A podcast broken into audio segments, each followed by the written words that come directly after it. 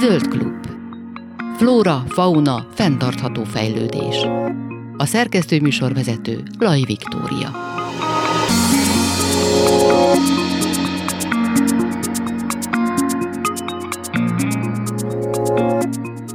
Kellemes délutánt kívánok, Laj Viktóriát hallják. A mai témánk ez lehet, hogy egy kicsit meglepő lesz így első első hallásra a hallgatóknak, de aztán, hogyha belegondolunk, akkor igazából rájövünk, hogy ez egy nagyon logikus témafelvetés, mert hogyha állatvédelemről beszélünk, akkor annyit látunk belőle, hogy ez egy egyrészt egy szélmalomharc, egy mókuskerék, viszont nagyon-nagyon szép olyan értelemben, amikor visszajelzést kapunk, vagy örökbe adunk egy állatot, vagy sikerül megmenteni valakit a, nem tudom, a sintértelepről és egyebek. Azzal viszont senki nem foglalkozik, hogy ezek a szakemberek nagyon is veszélyeztetettek ö, olyan tekintetben, hogy kiéghetnek. Ö, ami nem egy friss, vagy nem egy annyira régi dolog az, hogy a kiégés szerintem diagnosztizálják, vagy egyáltalán beszéljünk róla, hogy ez micsoda. Jól tudom, akkor a 70-es években került egyetlen képbe ez az egész kérdés. De én most egy kicsit ennek jobban utána járunk. Azért hívtam meg a stúdióba Antal Gábort, krízis intervenciós tanácsadó szakpszichológus. Szervusz, köszönöm szépen, hogy eljöttél. Köszönöm én is a meghívást. Mielőtt még belemegyünk a, a konkrét témába, szerintem mindenképpen tisztázzuk, hogy mi az, hogy kiégés. Nagyon sokat hallom ezt a környezetemben uh-huh. is magamtól is, hogy hát én teljesen ki vagyok égve, kell valami környezetváltozás, valamilyen változás, de ez nem feltétlenül azt jelenti, hogy valóban klinikailag kiégtem, hanem lehet, hogy valami más áll a háttérben. Igen, ahogy hallottuk az előbb, a 70-es évektől körülbelül datálódik az egészségpszichológia irányzata felől, a pozitív pszichológia irányzatok felől jelenik meg a kiégés, mint jelenségkör megalkotása, definíciója, és való igaz, hogy sok-sok életterületet érinthet. Hagyományosan a munka világához kapcsoljuk, hogy valaki a a, a kevésbé szeretett, vagy ne talán gyűlölt, utált munkáját, tevékenységét tartósan végzi visszajelzések nélkül, és ez egy kulcs hogy a pozitív visszajelzés elmarad a munkáltatótól, uh-huh. vagy a, a szakmai környezettől, nincs miből táplálkozni az egyénnek, viszonylag gyorsan el lehet jutni a kiégésnek, vagy ugye idegen szóval a burnout szindrómának a tüneteihez. Ez, ez az egyik. Meglepő módon egy olyan dolog is előállhat, hogy szeretett, vágyott és kedvelt hivatást űz az adott egyén, a főszereplő, mégis, a, bármilyen hihetetlen hangzik, kérem a, a hallgatókat, hogy próbálj meg elképzelni és elhinni, hogy még azt is túl lehet tölteni, avval is túl lehet telítődni, hogyha valamit szeretek, imádok, gondoljuk egy prozédokban az étkezésről, ugye jóból is megárt a sok. Szóval, hogy, hogy hiába vagyok a helyemen, a munkában, ha nem figyelek oda arra a kényes egyensúlyra, hogy terhelhetőség kontra ellazulás, kikapcsolódás, alvás, tehát egy nagyon alapvető élettani funkciók, akkor bizony ott is előállhat a kiégés. Tehát nagyon is érvényes, hogy erről beszélgetünk, egyre többet beszélünk, és akkor természetesen az állatvédőknél is megjelenik, mert ott halmozottan nagyon nagy a terhelés. Sok uh-huh. haláleset van, sok veszteség van, sok nehéz helyzet van a, a mentett állatok miatt. Én azt gondolom, hogy sokszorosan ki vannak téve a kiégésnek. Itt a fizikai faktorokat, vagy fiziológiai faktorokat is említed, mint az alváshiány. E, igazából, tehát hogy mi, mi volt előbb, a lelki teher, vagy a fizikai, vagy a kettő összefügg? Ez, igen, ez jó kérdés. Nehéz, nehéz ezt megállapítani. Általánosságban nem szabad szerintem véleményt alkotni, egyes eseteket kell megnézni. Tehát a pszichológus akkor dolgozik alapvetően nyilván jól, vagy pontosan, hogyha minden egyes hozott történetet egyenként megvizsgál, és külön kell szálazni bizony a kliens vagy a páciens életébe, életvezetésébe, hogy megtaláljuk azt a pontot, hogy hol kezd el mondjuk évfél után aludni, mi, mi az az átbillenési küszöb, amikor már nem tud mondjuk ugye hagyományosan orvos értelemben azt mondjuk, hogy 11 óra előtti alvás az egy, az egy jó kezdet, egy jó start, egy megnyugtató éjszakai mély alváshoz, és minden, ami éjfél után van, meg egy óra, kettő óra felé, kora hajnal órát felé vezet, az már rizikós, hogy abból mm. lesz egy minőségi pihentető alvás. Tehát ezeket a pontokat meg kell találni, hogy hol vannak azok a az epizódok, amikor arról számol be az egyén, hogy nem tud elaludni. Én azt gondolom, hogy előbb vannak környezeti ingerek, mm. előbb vannak benyomások, amiknek kitettek vagyunk, nagy a rizikó, a risk, és arra való hatás, vagy válaszreakció lehet az, hogy elindul egy, egy álmatlanság, és az álmatlanság, ha tartós, akkor nyilván kialvatlansághoz vezet, ami aztán nagyon-nagyon mélyen meg fog ágyazni a kiégésnek. Tehát egy ilyen prózai dolog, mint a kialvatlanság uh-huh. tartósan eleve mélyíti a kiégést.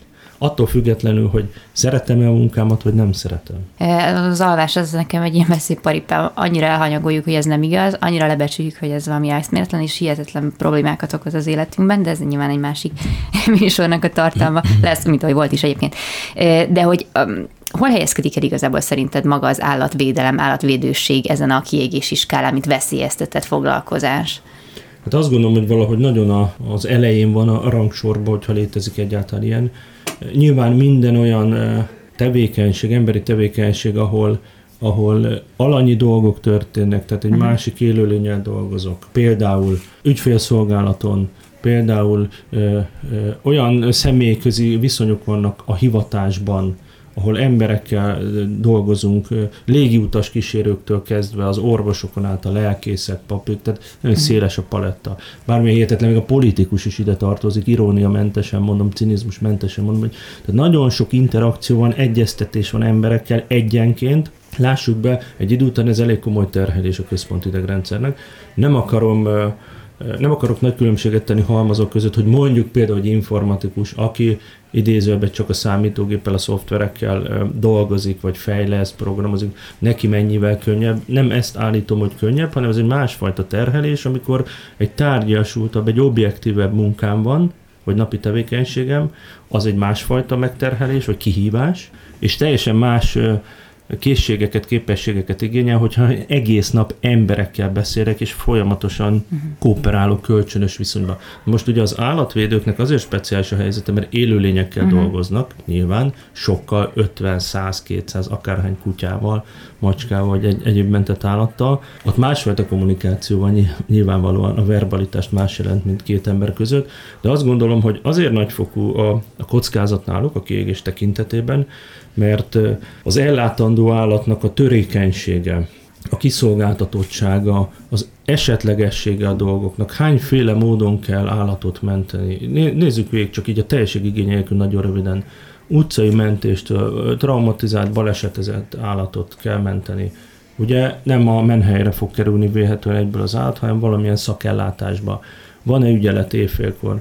Fogadják-e a kórházba, milyen az ellátó állatorvosi stáb személyzete, ők is szintén ki vannak-e égve, stílusosan, és ingerültek közönség, vagy nagyon jó kezekbe kerül. Ezeket mind egy szemébe, egy per egy az állatmentő csinálja. A kutya túléli, vagy a macska túléli, vagy a ló túléli, nem tudjuk, majd kiderül, hazavisszük, elvisszük a menhelyre. Csomó olyan intervenció van, beavatkozás van, egyetlen egy mentett állat életébe is, ami azt gondolom, hogy kellőképpen kihívás az állatvédőnek, mm. attól függetlenül, hogy szereti azt, amit csinál, azért reméljük, hogy egy önkéntes állatmentő, vagy aki erre szállja az életének a jövő részét, nyilvánvalóan szereti.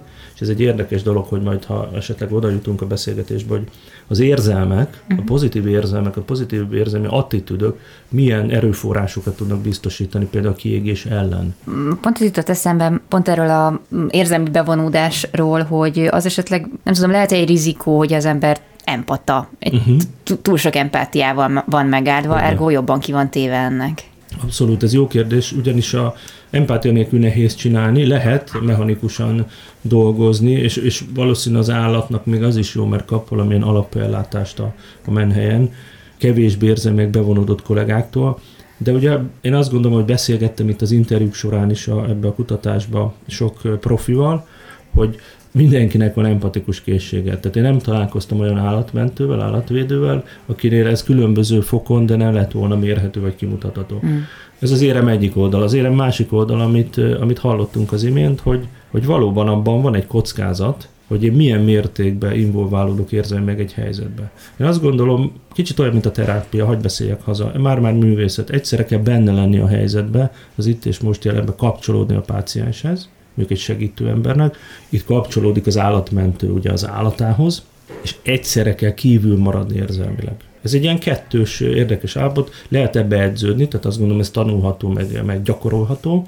Ha csak bevonódok érzelmileg nettó száz százalékban, az biztos, hogy nagyon hamar ki fogok égni, tönkre fogok menni, ugyanis az elején, ahogy említettem, azért nagy a veszteséglista az állatmentésben. Nem minden mentési történet, vagy gondozási történet vége happy end És ez az a pont, ami például nagyon igénybe szokta venni az állatvédőket, hogy érzelmileg involválódnak száz százalékban, és akkor mondjuk jön, a, jön az elvesztése az adott állatnak, mm. vagy az adott példánynak. Hát a témának a, a, a kutatottságát jól reprezentálja az, hogy amikor beírom ezt a kis kereső szót, hogy állatvédő plusz kiégés a Google, Google-be, akkor nem dob ki rá konkrétan találatot. Tehát, elég, elég baj ez. Elég baj, és uh, ugye te beszélgettél állatvédőkkel erről a kérdésről, készítettél egy kutatást, igazából ki, kiket, miről kérdezted, hogyan mérted fel ezt az egészet, és milyen képet kaptál egyébként erről? Ugye az, igen, az volt az indulás, egyrészt az, jó volt a felvezető, mert az volt az indulásom, hogy én magam sem találkoztam itthon, ami nem azt jelenti, hogy nincs, de én nem találkoztam uh-huh. szakmailag olyan jellegű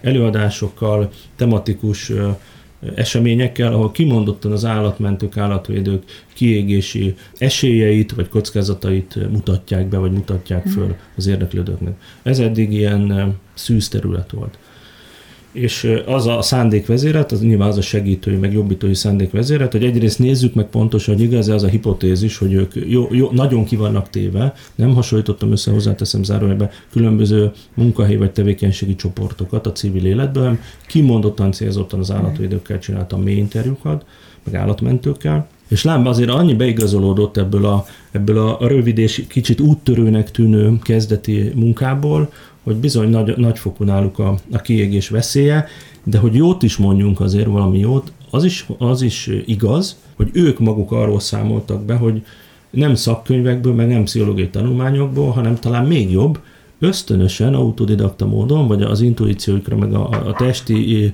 észlelésekre hallgatva, ki-ki próbálgatja a saját életébe korrigálni, ellenpontozni, hogyha kiégés közeli állapotba kerülnek. Tehát működik, higgyük el, meg fogadjuk ez jó hír, hogy működik sok esetben egyfajta ösztönös ellenpontozása a, megoldás keresése az állatvédőknél is, amikor azt érzik, hogy nagyon jó irányt vesz az, hogy ki fognak égni. Ez általában a fizikai tünetekben jelentkezik náluk, ugye az elején említett kialvatlanság, alváshiány az egyik nagy dilemmájuk, a másik nagy dilemma az egy ilyen központi idegrendszeri kérdés, azt gondolom, hogy az ellazulásra való, ha nem is képtelenség, de nagyon nehéz kivitelezése az, hogy tudjanak relaxált, ellazult állapotba kerülni. Uh-huh. És, és, a, és a kellő pihenés, amit nem éjszakai alvásnak hívok most, hanem tényleg hétvégi vagy hétköznapi kellő pihenőnapok beiktatása, ezek roppan nehéz dolgok az ő életükben. Gyakorlatilag ilyen 0-24 mhm. órás végtelenített történetnek tűnik az ő életmódjuk. De, de jó rálátnak a saját dilemmáikra és problémáikra, és próbálják is a saját eszközeikkel orvosolni, ki hogyan mondjuk az egy nagyon jó előremutató dolog, de tényleg nem csak gondolom annak tűnik 0-24-es foglalkozásnak, hanem konkrétan az, tehát hogy az az én idő, ami azért minimálisan kéne egy embernek, az kb. esélytelen, hogy náluk megadassék, hiszen nincsen, vannak segítők, de ugye nincsen annyi ember, aki elvégez ezeket a feladatokat, folyton szükség van rájuk, tehát hogy mindig ott van az az érzés, hogyha én nem vagyok ott, akkor ezt nem fogja senki sem megoldani helyettem. Ha én most nem dolgozom, akkor még egy állat került bele a sülyeztőbe. Abszolút amit, amit most hallunk, az olyannyira így van, hogy a, az előadásba belekerült egy külön rész az előadás közepén van is annak szentelve pár perc, hogy a nélkülözhetetlenség érzés, amikor azt szétszedjük a kiégésnek az elemét, a komponenseit, és van egy ér, érzés, érzelmbeli oldal, ugye három van minimum, van egy testi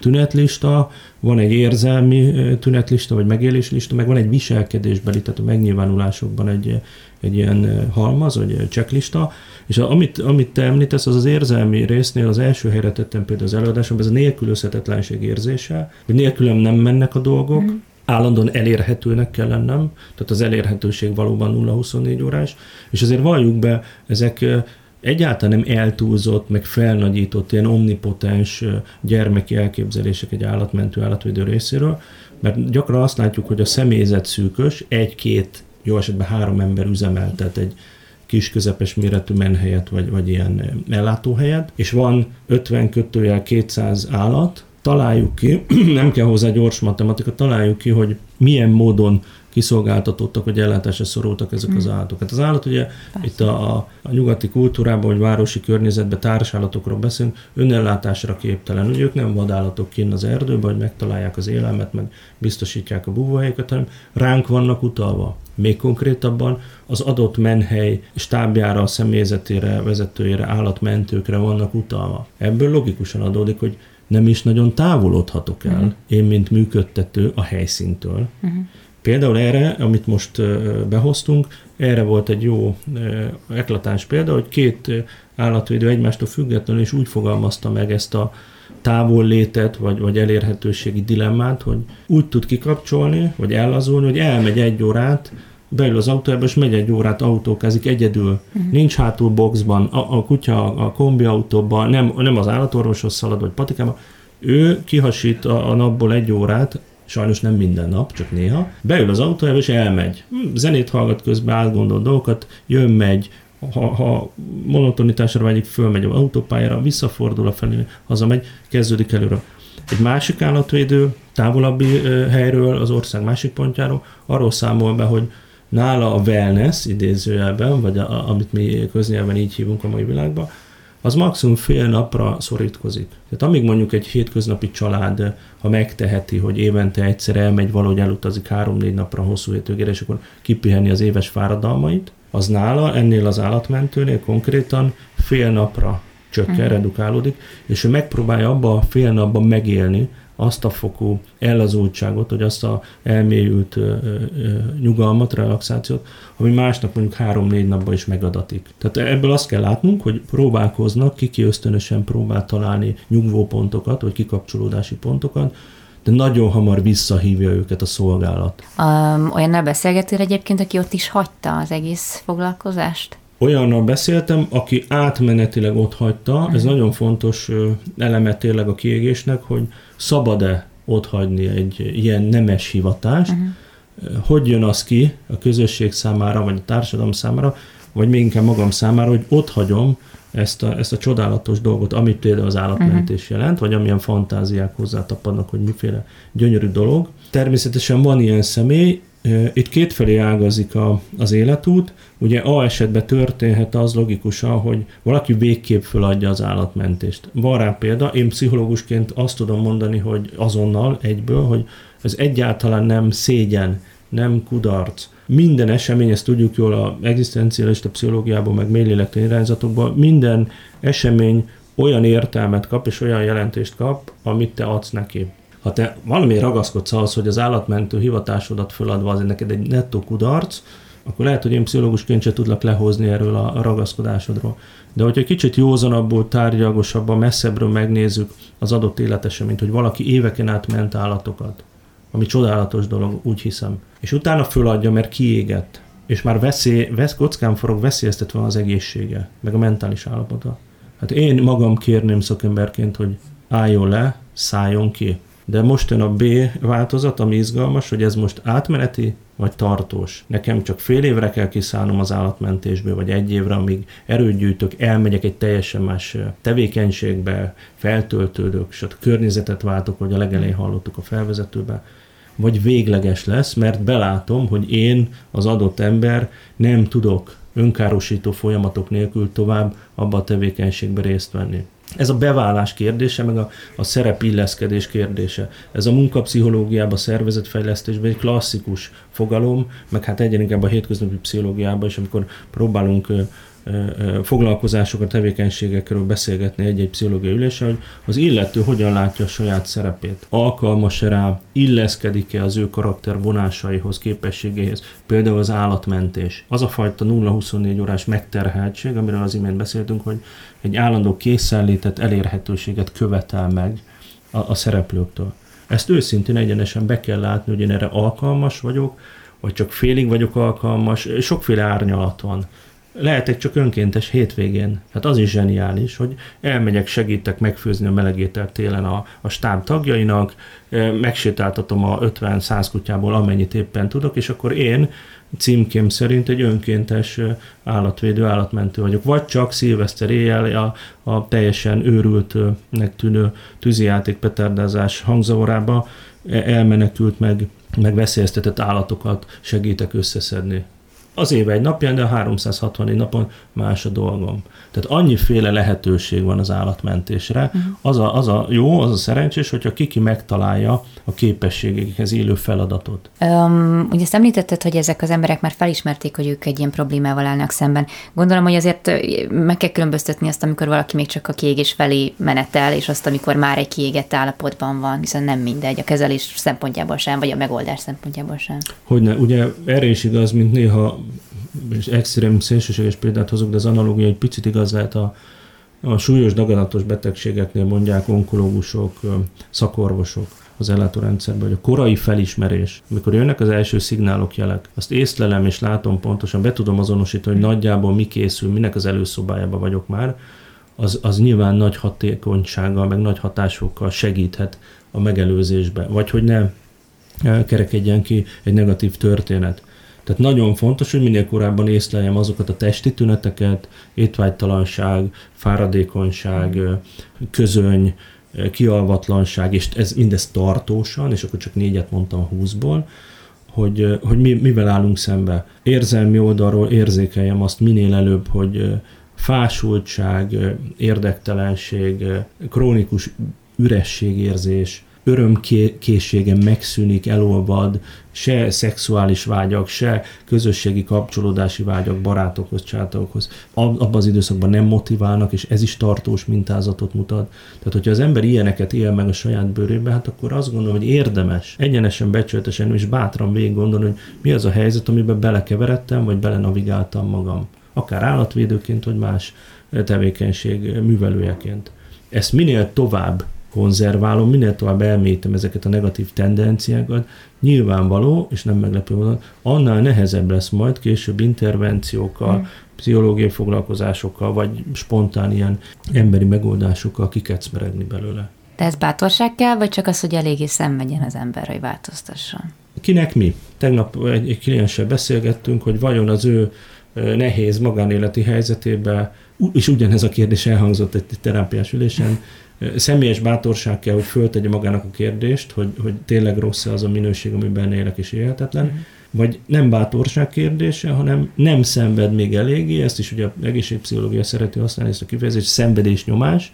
Az egyén már kellő időt töltött egy nehéz helyzetben, állatvédőknél maradva mondjuk egy ilyen kilátástalan 0-24 órás mentési helyzetben, és ugye mindig lesznek állatok, akiket menteni kell, tehát sajnos mm. nincs az, hogy látom a végét, nem látjuk a végét. Tehát ez egy olyan fura ciklikusság az állatvédelem, hogy nincsen vége. És akkor ez egy kérdés, hogy kellőképpen kell szenvedni a testemnek, vagy, a, vagy az idegrendszeremnek, a, az érzelmi világomnak, a pszichémnek ahhoz, hogy kiszálljak, és majd a szenvedés, ha átbukik egy küszöbön, el fog tolni a változás felé. Azt gondolom, hogy ez nem ez a legjobb út, ott már túl nagy lesz a költség, egészségügyileg, fizikailag, mindenhogyan, mentálisan, vagy előremutatóbb és, és talán célszerűbb, hogyha bátran őszintén bátran fölteszem magamnak a kérdést, hogy a helyemen vagyok-e. Még egyszer hangsúlyozom, nem szégyen és nem kudarc bevallani azt magamnak, hogy nekem ez most nem megy, vagy ment eddig egy évig, két évig, nyolc évig, most elfáradtam, gyerekek, kiszállok.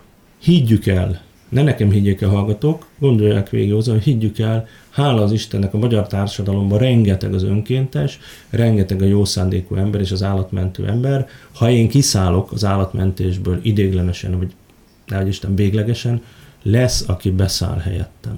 Lehet, hogy nem ugyanarra a pozícióra, nem ő lesz a menhelyemnek a, a vezetője, vagy az igazgatója, vagy a nem tudom milyen, de valamennyi bizalmat kell abba vetnem, hogy nem én vagyok a legfontosabb a világon. Ez is egy veszélyeztető attitűd a kiégésnél, amikor az ember azt gondolja, hogy pótolhatatlan.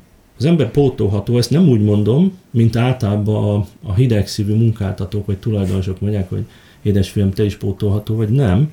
Ezt úgy mond, pszichológusként mondom, hogy ne azt tartson be minket az a tévképzet, egy megbetegítő vagy megterhelő közegbe tartósan, hogy azt gondolom, hogy ha én kiszállok, akkor minden összedől, valljuk be azért, ez egy erősen szubjektivizált attitűd.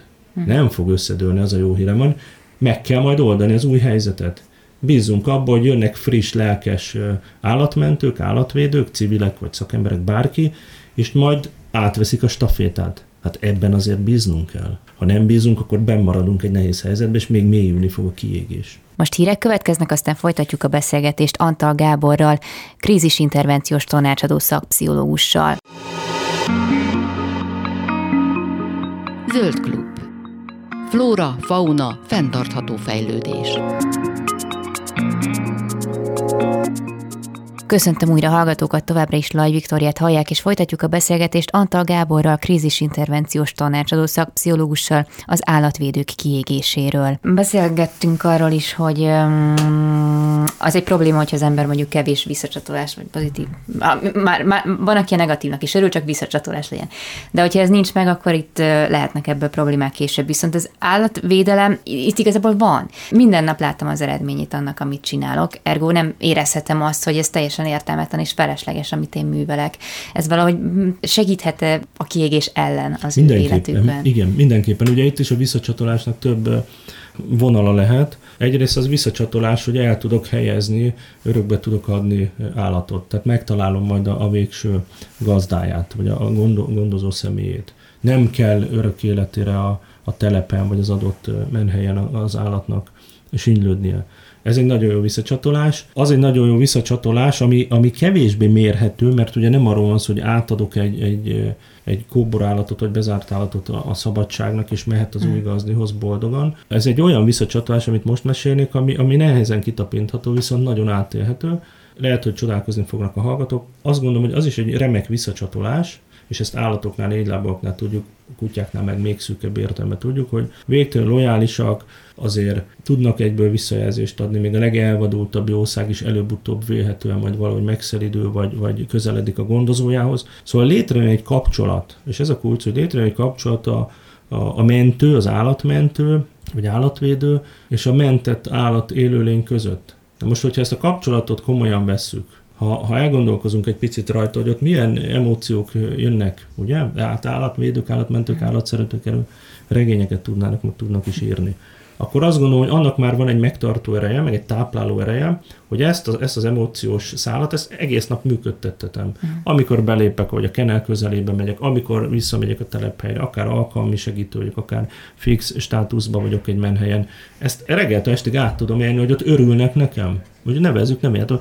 Belépek az állataim közé, nem én, mert nekem nincs menhelyem, hanem látom a, a szakembereknél, vagy a, a lelkes önkénteseknél, és csupa boldogság van. Ezt aki járt már menhelyen, meg gyakran megy menhelyen, átélheti, uh-huh. hogy hogyan fordulnak a, a minden nap látott és kiszámíthatóan ott lévő személyzethez a gondozott állatok. Ez zseniális. A személyzet oldaláról, az egyén oldaláról ez a fajta visszacsatolás, amit te is említettél, ez megvalósul percenként, meg fél óránként. És az egy izgalmas kérdés lélektek, hogy ez elége vajon, uh-huh. pusztán ez a fajta élmény, és ez a fajta jó emóció elége a főszereplőknek ahhoz, hogy ne égjenek ki? A, a hát hogy mondjam, ezt a, a csoport kohézió, vagy az, hogy többen vannak ugyanabban a csónakban, egy csónakban neveznek sokan, ez azért segíthet kilendülni bizonyos helyzetekből, főleg ugye, hogyha van róla kommunikáció, de ez lehet-e egy út egyébként akár az ő kiégésükben is, hogy megbeszéljék ezeket a problémákat, akár nem egyben helyen belül, de helyek közötti kommunikációban? Hogyne. Azt gondolom, hogy a, a, a társas helyzetek, meg, meg a, annak a felismerése, hogy nem vagyok egyedül. Ez ugye a pszichológia azt mondja, hogy egyetemlegesség érzés a csoport helyzetekben, hogy nem annak körülök, hogy neked is rossz, félreértés ne essék, hanem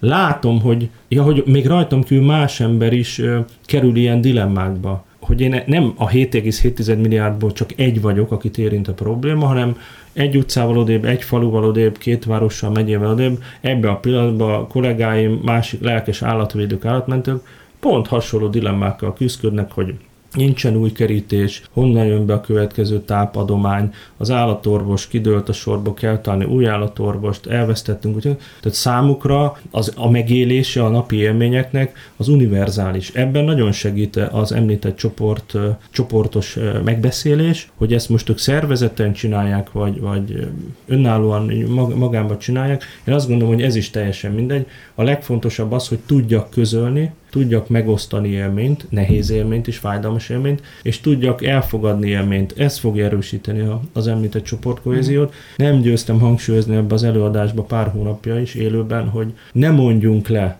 a társas helyzeteknek a segítségnyújtó hatásáról. Nyugodtan kérjünk segítséget. Uh-huh. Nem szégyen. Sokszor az a megoldás, hogy tudok, és merek segítséget kérni. Ilyen egyszerű. Nem kell van man show-kat, meg van woman show-kat csinálni, egyedül menteni. Az biztos, hogy kiégéshez fog vezetni. Ott nincs is kérdés. Minél inkább igénybe tudok venni külső erőforrásokat, annál inkább tudom késleltetni a kiégést. De ez működik, nem az ajánlatvédelemben? Igen, ez kooperáció, a hashtag a kooperáció működik. Valószínűleg most időhiány miatt abban nem tudunk belemenni, hogy egyébként meg milyen rivalizációk, meg, igen, meg igen. surlódások vannak felek, meg szereplők között. Az lehetne egy külön téma. Az előadásban ez is benne volt, és nyomatékkal kértem a hallgatókat, meg a nézőket, hogy, hogy azt próbáljuk meg megérteni mindannyian, hogy egy hajóban nevezünk. És az a kettő kötője három millió kutya, meg négy lábban, ami jelenleg Magyarországon megtalálható, bőven minden állatvédőnek ad kellőképpen elég munkát. Tehát ne versenyezzenek, hogy ki ment többet, meg ki mit csinált, meg nem csinált. Ez zsákutca, ez egy meddő vita, egy meddő konfliktus, sehova nem vezet. Ha az a cél, rövid, közép, hosszú távon, hogy állatokat mentsek, akkor érdemes arra fókuszálnom, nem arra, hogy a másik mentőhelyen a kollega vagy a, a, a nem tudom milyen szakember éppen mit, hogy csinál. Az is felmerült még bennem kérdésként, hogy vajon egy olyan embernek, aki az egész életét és minden óráját állatok közt tölti, annak vajon használ-e egy állatasszisztált terápia, vagy ez pont ugyanabba a közegbe kerül vissza, amiből ki akarna szakadni? Őszinte leszek, az előbb mondtuk, hogy bátornak kell lenni a kérdésfeltevéseknél, soha nem hallottam még ilyen kérdést, tehát ez, ez, ez a premier, és igyekszem megválaszolni. Most az első válaszom picit humoros lesz, de nem akarom elviccelni komoly a téma, hogy egyrészt nem tudom, másrészt meg meg kéne nézni egy éles helyzetben, hogy aki eddig életében tényleg állatok mentésével foglalkozott, akkor most egy kicsit tegyünk bele egy csavart, vagy egy kiflit ebbe a mondatba, azt vajon az állatok meg tudják-e menteni. Azt gondolom, hogy igen, tehát hogy az, az, az emberi lélek, az emberi érzésvilág, az emberi pszichikum nagyon-nagyon sokáig, már-már a végső állapotig, amíg a falig el nem megy, meg tud újulni. Az egy izgalmas kérdés ebben a felvetésben, hogy vajon eszközként, most az eszközt ne, ne ijedjenek meg az átvédők, pozitívan mondom, és sok idézőben, hogy eszközként ebben a pont az állatasszisztált terápia segíte, nem tudom, meg kell nézni vagy másfajta állat. Ha csak kutyákat mentettem, azért egy lovas terápia más élményvilág. Teljesen más megközelítést, akár fizikai megközelítést igényel egy ló, meg a hátára felülni, meg együtt lenni vele, mint egy tized akkora méretű kutya. Tehát azt gondolom, hogy ennek van létjogosultsága a felvetésnek, én gondolkodni fogok rajta, meg hát ezt is meg kéne vizsgálni, mint oly sok minden új és klassz dolgot az állatmentésbe, állatvédelembe, ezt is lehetne kutatni meg elkezdeni alkalmazni. Egy dolog kell hozzá, hogy ne csak teóriákról, valóságról beszélünk, egy dolog kell hozzá, hogy kiégett, vagy kiégés felé közeledő állatmentők, állatvédők felismerjék, hogy kell nekik valamilyen segítség, ezt ettől ne szégyeljék magukat, ne tartsanak tőle, hanem lássák meg, hogy ez mentálisan mennyire hasznos, és ha éppen állatasszisztált terápiát, akkor azt kéne megpróbálni. Ezt kifejezetten állatvédőknek tartottad ezt az előadást? Igen, a, a, talán úgy volt a, a kiírás, hogy a főcím, hogy a kiégés, és alcímben az állatvédők kiégése. És 80 ban a az állatvédőkről szólt, és az állatvédőkre specializált volt. Olyan értem kérdezem azt, hogy visszacsatolás vagy jelentkezés, tehát hogy beindult-e valami folyamat szerinted ebben a közösség? Hát online, online térben voltunk, én nem láttam a, a résztvevőket, 30 plusz volt a résztvevő, hmm. azt gondolom mai világban az nem olyan rossz, ugye ez nem egy népszerű előadás, hogy a, nem tudom, az öngyilkosságról szól, vagy a nagy pszichopata sorozatgyilkosokról szól, több százan vannak, ez egy szűkebb szegmens, valljuk be, meg hogy eddig még nem volt behozva hmm. a, a közösségi térbe ez a tematika, ahhoz képest azt gondolom, hogy szép számmal volt, mm. volt, volt közöttük állatorvos, civil, laikus, kíváncsi, érdeklődő ember, profi állatmentő, tehát nagyon színes volt a portfólió, és ami érdekes, és akkor egyben válasz a kérdésre, hogy közel majdnem annyi időt töltöttünk az előadás után a kérdések felvetésével megválaszolásával, mint maga a másfél órás előadás. Mm-hmm. Tehát nagyon szépen kikerekedett utána egy, egy közös megbeszélés. Hát nagyon szépen köszönöm a, a beszélgetést Antal Gábor, krízisintervenciós tanácsadó szakpszichológusnak. Köszönöm én is a meghívást.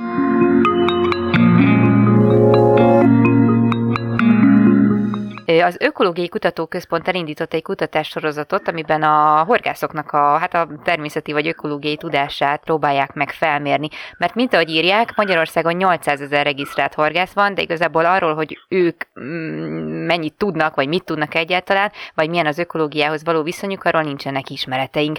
A vonalban van velem Löki Viktor, a Vízi Ökológiai Intézet vizes élőhelyek funkcionális ökológiai kutatócsoportjának tudományos munkatársa. Szervusz! Én is, én is köszöntök mindenkit, köszöntöm a hallgatók. Egy rangos szakfolyóiratban publikáltatok egyébként még tavaly év végén ezt a tanulmányt, amiben hát most első körben, ha jól tudom, arra voltatok kíváncsiak, hogy a vízi növényekről mennyit tudnak a horgászok, de hogy így felmerült bennem a kérdés, hogy ezt nem követelik meg a horgász engedélyek kiadásánál, hogy valamiféle tudással rendelkezenek horgászok? Erre nem terjed ki a vizsga, tehát én úgy tudom, hogy ott igazából más specifikus kérdések vannak, más dolgokkal kapcsolatban. Nyilván én, ahogy tudom, a, ugye nekem nincs horgász engedélyem, tehát csak hallottam róla dolgokat, de az a lényeg, hogy ott más területeiről érdeklődnek a természetnek, az ökológiának, és igazából a, a, a vízi növények ismerete, azt ha belegondolunk, akkor nem is szorosan, vagy legalábbis fai szinten való ismerete nem is szorosan kapcsolódik annyira a témához, tehát úgy gondolom, hogy ez nem is lehet követelmény végül is a jövőben sem. Arról már itt a műsorban is sokat beszélgettünk, hogy például a, a pásztoroknak a hagyományos ökológiai tudása az egy nagyon hát forró téma most, eléggé kutatott, és nagyon sok információ gyűjthető be erről. De hogy igazából a horgászok tekintetében ez eddig nem volt vizsgált. Miért fontos az Igen. igazából, hogy ezt felmérjétek? Ugye a, nyilván a, a horgászok tudása a hagyományos természetben élő népek, mondjuk a pásztorok, vagy mondjuk vegyük, hogyha még szintén Monácsotnál vagyunk a gyimesi gazdálkodóknak a tudásával, valószínűleg nem összehasonlítható, illetve nem is feltétlen olyan, hogy is mondjam, tevékenységben és specifikus tudásanyagban gazdag lehet, mint mondjuk a, a régi halászoknak a, a tudása, de ettől függetlenül ugye nem csak azért, mert mai korban élnek, de nagyon, nagyon sok minden, nagyon sok olyan dolgot tudhatnak, ami aktuális is, uh-huh. alapvetően a természeti folyamatokról, a, a, a, a hazai, mondjuk a vizeinket érintő folyamatokról, tehát ők, ők képben vannak, ezért is fontos, meg igazából azért is fontos lehet, mert ugye nagyon-nagyon sokan vannak, ugye, mint az előbb el is hangzott, hogy 800 ezer regisztrált horgász van az országban, tehát ugye ez egy, ez egy óriási szám, és a, a, a nagy számok törvénye alapján tulajdonképpen, hogyha még ahogy mondtam az előbb, hogy nem is összehasonlítható a tudásuk a természeti népekkel, de mindenféleképpen tudnak hasznos tudásanyagot mhm. produkálni, és ugye ez nem is azt jelenti, hogy mindent kell ismerni, tehát nyilvánvalóan már nem, szerencsére nem az iskolában vagyunk mhm. egyikünk sem, nem az érdekel minket, hogy mit mik azok a dolgok, amiket nem tudnak, illetve hát az is érdekes lehet bizonyos szempontból, de, de az első deskriptív jellegű mintavételek során az érdekelt minket elsősorban, és erre is fókuszáltunk, hogy, hogy mi az, amit tudnak maga biztosan az a, az a néhány dolog mondjuk növényekkel kapcsolatban, vagy az a néhány növény, amit maga biztosan felismernek, és ez még, hogyha mondom szerényebb is a pásztorok tudásával összehasonlítva, de akkor is jelentős hozzáadott érték. Meg gondolom, ezek ilyen szerzett tanulási tapasztalatok, nem tankönyvből nézték ki az infókat. Így van, tehát a, a, ugye a, a cikk egyik legfőbb eredményének azt tartjuk, hogy a horgászok tudása az független volt a foglalkozásuktól. Tehát uh-huh. nem, nem volt mondjuk, aki, aki egyetemet végzett, az nem tudott több növényt, mint aki nem végzett egyetemet. Ez ugye arra enged következtetni, hogy a, a horgászok a tudásuk jelentős részét a telepen szerzik, és ebbe egyébként a hagyományos uh-huh. tudás megszerzéséhez, és illetve a természeti népekhez hasonlóan, mondom a terepi tapasztalatukra uh-huh. támaszkodnak. Azt találtátok, hogy 24 növényfajból átlagosan 4,6 faj tudtak megnevezni, és további 7,4-et fel is ismertek. Ezek milyen eredménynek számítanak, vagy voltak előzetes várakozásaitok? Igazából a, a fajszám tekintetében nagyjából ilyesmire számítottunk. Uh-huh. Tehát az, hogy mondjuk 24 általunk többé-kevésbé random módon kiválasztott vizekhez köthető növénynek a felét megismerték, akár névvel, akár név nélkül. Ez szerintem egy, egy igen szép eredmény. Tehát én úgy gondolom, hogy ilyen szempontból, mert hát ugye én is, aki, aki még most kezdett bele ebbe a témába, meg eleget hallotta néhány esetben a hivatásos természetvédők, illetve a társadalom többi tagjának a meglehetősen pejoratív értékítéletét a horgászokról. Én nem feltétlenül úgy, fel, nem, nem úgy mentem neki uh-huh. ennek a kutatássorozatnak, hogy már pedig ez mindenképpen igaz kell, hogy legyen, uh-huh. de azért valószínűleg valamennyire torzította az értékítéletemet, a, torzították a hallottak, mondom, én korábban nem horgáztam sose, uh-huh. és ehhez, ehhez mértem viszont ez szerintem ez egy nagyon, nagyon szép és nagyon, nagyon érdekes és látványos eredmény, hogy még azok, és ugye itt az is kulcs szó gyakorlatilag, hogy még azon élőlények esetében is meg tudnak nyilvánulni, amelyek azért lássuk be azért nem a érdeklődési érdeklődésük központi tárgyát jelentik, tehát nyilvánvalóan ők a, a halakhoz kötődnek a mhm. legjobban, a halak érdeklik őket a legjobban, és hogy még a növényekről is ennyit tudnak, az az ő éles szemüket abszolút dicséri. Milyen következő kérdésekre, vagy hát témákra akartok koncentrálni egyébként még? Van néhány felvetésünk, nyilván lehetne tovább menni a növényes vonalon is, tehát például én nagyon kíváncsi lennék, hogy azok az emberek például, akik teszem azt a hívvízi kifolyóban horgásznak, mert ugye láttuk mi is, hogy van néhány ilyen ember, azok mennyire ismerik, vagy mennyire tudnak dolgokat a hévízi kifolyóban lévő idegenhonos invázióra hajlamos növényekről, tehát például ez a, ez a vonal engem nagyon érdekelne. Ezen kiindulva, illetve ezt tovább gondolva, valószínűleg tartom, hogy a jelentősebb, feltűnőbb, gyakoribb inváziós állatfajok ban is tudnának segítséget nyújtani, legalábbis a jelenlét hiányadatok uh-huh. szolgáltatásában mindenféleképpen. Gondoljunk itt például az amúri kagylóra, ami egy jelentős feltűnő élőlény, és szerintem minden horgász ismeri, tehát uh-huh. valószínűleg ebbe, e, ezeknek a elterjedési adatának a gyűjtésébe tudnának segíteni, illetve én a következő években nagyon szeretnék több természeti folyamatról alkotott véleményük uh-huh. tekintetében informálódni tőlük, hogy mondjuk mit gondolnak a, a, az eutrofizációról, mit gondolnak az általuk használt etetőanyagnak az eutrofizációhoz való hozzájárulásáról. Ilyesmi vonalon is érdemes lenne tovább menni. Tehát akkor itt egy komoly mm, citizen science anyag van tulajdonképpen, akik a horgászok, ugye ők maguk. Van, tehát hogy ahogy az előbb mondtam az egyik válaszomban, az, hogy bizonyos szempontból fókuszált az érdeklődésük, és uh-huh. vannak olyan dolgok, amik, amik teljesen bizonyos, hogy nem, nem feltétlenül érdeklik őket, attól függetlenül ők kinülnek a természetbe folyamatosan, és önkéntelen is megfigyeléseket tesznek, és az pedig, hogy ennyien vannak, az egy óriási előny gyakorlatilag, amelyet ki kellene aknázni. Valóban, ahogy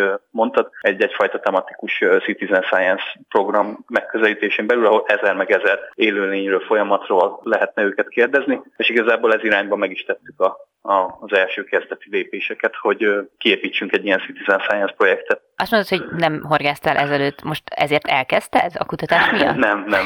Nem kezdtem el, meg igazából én úgy értékelem, hogy voltak olyan vélemények, akik, vagy voltak olyan emberek, akiknek az volt a véleménye, hogy valószínűleg nekem is el kellene kezdenem horgászni, de igazából én, aki interjúzok, én úgy gondolom, hogy ez még egy előnyt is jelent, hogy én, én tényleg őszintén tudok kérdezni bizonyos dolgokról, amiket nem tudok a horgászattal kapcsolatban, és én úgy gondolom, hogy ez egyfajta ö, rapid ilyen bizalomkiépítést jelenthet a témába, tehát hogy nem, nem kell tetetnem azt, hogy, mert ugye ez a hagyományos ökológiai tudással kapcsolatban, ugye van egy ö, ilyen ellentmondás az interjúzás során, hogy én olyan dologról kérdezek természetesen, amit legalább témát mhm. érintőlegesen vagy részleteiben is akár ismerek, és úgy kell tennem, mintha mégis nem ismerném Igen. azt az adott témát, és ehhez mérten nekem nem kell nem, mert tényleg nem tudok horgászni, tehát szerintem ez egy előny is valahol. Hát igen, meg valószínűleg, vagy hát szerintem ott is, hogy ugye nem felülről jön ez a, ez a kérdezés, hogy a nagy szaktudású ökológus és szakmabeli és a többi lekérdez ugye, hogy akkor itt most hé, srácok, mit tudtok erről, hanem igen, hogy igen, ők igen. lehetnek ugye a tudás átadók, ami azért segíti a párbeszédet, gondolom. Így van, tehát én, én most úgy tekintek erre a projektre, hogy én együtt tanulok a horgászokkal ö, bizonyos dolgokról, és ehhez ugye sokat, sokat kell kérdezzek a következő években, tehát ennek is, ö, vagy ennek is megvan így ez az előnye, hogy nem, nem felülről struktúrálódik ez a projekt, ahogy, ahogy mondtad az előbb. És amúgy nyitottak voltak így? Tehát, hogy könnyen sikerült velük kialakítani egy ilyen bizalmi kapcsolatot? Ö, igen, igen, várakozásaim szól egy kicsit eltérően könnyebben. Tehát én igazából arra számítottam, hogy mondjuk az emberek legalább fele azt fogja mondani, amikor ismeretlenül oda lépek hozzájuk, hogy nekik most erre nincsen kapacitásuk, de igazából azt kell, hogy mondjam, hogy maximum az egyharmada mondta azt a potenciális interjú alanyoknak, hogy ők most, ők, ő nekik most erre nincs idejük. Nagyjából kétharmada, a, akikhez odaléptem, azt mondta, hogy nyugodtan. Úgy itt arra is kíváncsiak voltatok, hogy hogyan viszonyulnak a természethez ezek az emberek. Itt érdekelne, hogy igazából hogyan, tehát hogy ez ad nekik a horgászat, tehát a tevékenységen túl ad valamiféle Aha. másabb kapcsolatot a természettel? Aha, ugye erről született is nemzetközi tanulmány az elmúlt pár évben, hogy igazából a rekreációs horgászok egyik Nyilván a leg, legfőbb kapcsolata a természettel, illetve a legfőbb motivációjuk a halfogás, ez egyértelmű, de azon túl a második legkiemelkedőbb tényező, amelyet megjelöltek, a tevékenységeik végzése terén, illetve hogy mi, mi az előnye ezeknek a dolgoknak, az a természetben való időtöltést jelentette, tehát hogy, hogy, ők, hogy ők kint vannak a természetben, és uh-huh. hallgatják a szelet, és hallgatják a nácsúsogását, és csak úgy nézik a vizet, Ugye ez gyakorlatilag elég, elég fontos tényező volt a, a, az ezáltal ö, sugárzott nyugalom számukra, úgyhogy azt kell, hogy mondjam, hogy valószínűleg ezek így szervesen egybefortak, nem uh-huh. csak az én fejemben, hanem az ő fejükben is. Arról meséltél, hogy ez nektek miért jó, hogy elkezdődik egy párbeszéd, de nekik ez miért lesz jó, hogyha ti ezeket megtudjátok róluk? Ez nyilvánvalóan úgy kell, hogy működjön, hogy adunk is cserébe azért, uh-huh. hogy kapunk. És én úgy gondolom, hogy a, a legfőbb előnye az a kutatássorozat végén ezeknek a dolgoknak az információ szolgáltatása kell, hogy legyen. Ugye vannak ezek a bizonyos applikációk, már mobilra is letöltheti bármelyik horgásza, például a Fishinda nevezetű alkalmazást, ott ugye a fogási adatok és az időjárási adatok, eh, ahogy én néztem azt a, az applikációt, azok, eh, tehát az azokkal kapcsolatos információ jár cserébe, uh-huh. azért, hogy a horgászok adatot is szolgáltatnak az aktuális fogásukról. És eh, úgy gondoljuk, hogyha mi eh, gyakorlatilag egy pár év leforgása alatt kiépítünk egy olyan információ adatszolgáltató rendszert, ahol mi kapunk, akkor vissza kell adjuk ezt a, a a szintetizált ismeret halmaz gyakorlatilag olyas formán, hogy ők akár a, a természetbe való időtöltésüknek a hasznosítására vagy a javára fordíthassák ezeket az ismereteket. Teszem azt, hogyha mondom valami, valamilyen zavart támadna az erőben mondjuk a etetőanyag felhasználás és az eutrofizáció kapcsán, hogy most mondjuk elfogy-e az összes etetőanyag, vagy, vagy hogy ez, ez, ez milyen ráhatás jelent a, főleg az árt vízi rendszerekre az ő részükről, akkor mi nagyon szívesen átadnánk azokat az ismereteket, ami alapján az ő mentális modelljeiket egy kicsit hm. megváltoztathassák az ügy érdekében, hogy gyakorlatilag teljesebb képet kaphassanak bizonyos természeti folyamatokról. Én úgy gondolom, hogy hogyha egy horgász adott esetben, természetesen láttam, hogy mondom, még a, a növények esetében is, amik nem tartoztak az érdeklődésük központjába, azok is érdekelték őket. Nyilvánvalóan a más természeti folyamatok, más élőlények esetében ugyanez lenne, és szerintem a, a horgászat minőségéhez gyakorlatilag ez hozzájárulhatna, hogyha minél többet tudnak a, a ter, az általuk, általuk használt környezetről, illetve a, a természet folyamatairól úgy összességében. Hát nagyon szépen köszönöm Loki Viktornak, a Vízi Ökológiai Intézet vizes élőhelyek funkcionális ökológiai kutat, kutatócsoportjának tudományos munkatársának a beszélgetést, és akkor hát további jó munkát kívánok ez, és jó, akkor még kíváncsiak leszünk a következő eredményekre.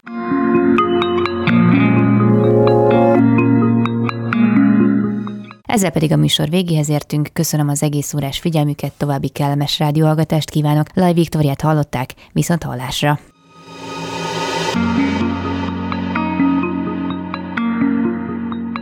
Flóra, fauna, fenntartható fejlődés.